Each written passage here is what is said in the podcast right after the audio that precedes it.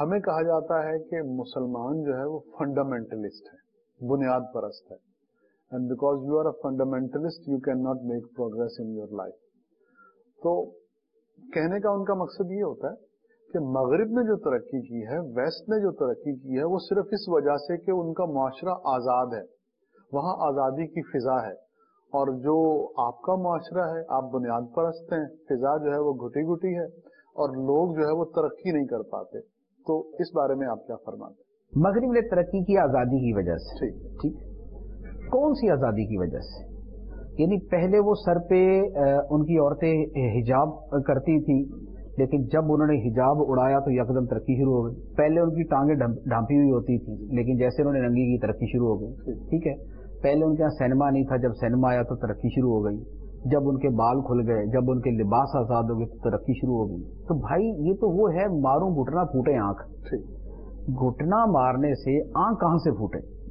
بات یہ ہے کہ دونوں چیزوں کا آپس میں رب تو نکال کے دکھا دیں۔ وہ علامہ اقبال کے بھی بڑے خوبصورت اشعار ہیں اس کے بارے میں کہ افرن کی ترقی جو ہے وہ بال تراشنے سے اور جو ہے وہ فیشن سے اور پینٹ شرٹ پہننے سے نہیں۔ ہے تو ان کا آپس میں تعلق ہی مجھے آج تک سمجھ نہیں آیا اور کوئی معقول بندہ بھی ان کو تعلق جوڑ کے دیکھ لے، کیا آپ سر سے ٹوپی اتار دیں تو ترقی شروع ہو جائے گی؟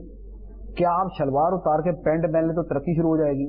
کیا آپ سر سے حجاب اتار کے ننگے سر ہو جائیں تو ترقی شروع ہو جائے گی؟ کیا آپ ذرا ڈھیلے ڈالے اور کھلے سے کپڑے کی جگہ تنگ اور چست لباس پہنا شروع کر دیں تو ترقی شروع ہو جائے گی؟ کیا آپ مسجد کی بجائے روزانہ سینما پانچ ٹائم جانا شروع کر دیں تو آپ کی ترقی شروع ہو جائے گی؟ تو بھائی اس کی ترقی کہاں آ گئی؟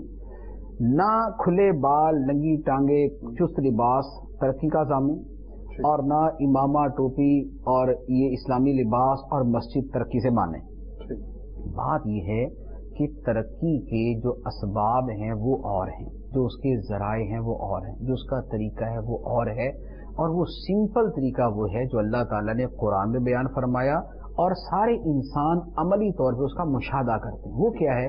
وہ یہ ہے لئی سا لم انسان اللہ ماسا انسان کے لیے وہی ہے جس کی اس نے کوشش کی۔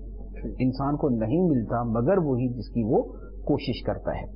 محنت علم ہنر محنت مشقت اور صحیح ڈائریکشن کے اندر محنت مشقت۔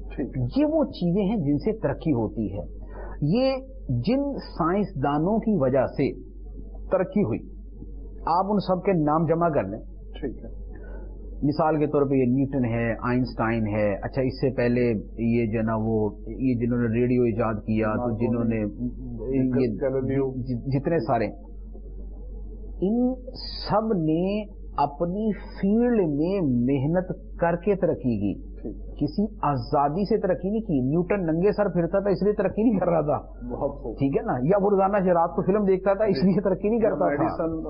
ٹھیک ہے نا؟ یا یہ جو ابھی قریب کے اندر وہ فوت ہوا ہے وہ بڑا بہت بڑا سائنسدان جو ہے اسٹیفن ہاکنگ۔ جی جی۔ تو بھائی وہ تو کچھ بھی نہیں کرتا تھا۔ جی, جی، وہ تو کچھ کر بھی نہیں سکتا۔ ٹھیک ہے۔ وہ معذور تھا وہ۔ دماغ اس کا کام کرتا تھا اتنا اوپر کا حصہ کام کرتا تھا تو نہ وہ بے پردگی کرتا تھا نہ وہ جو وہ پینٹ شرٹ کی وجہ سے ترقی کر رہا تھا۔ تو یہ ایک فضول سی چیزیں ہیں کہ جناب آزادی آ گئی تو ترقی ہو جائے۔ یعنی لڑکا لڑکی اکٹھے ہو جائیں گے تو ترقی شروع ہو جائے گی۔ پتہ نہیں کون سی ترقی شروع ہو جائے گی۔ بھائی کوئی اور ترقی شروع ہو جائے گی۔ یہ سائنسی ترقی نہیں ہوگی اس سے۔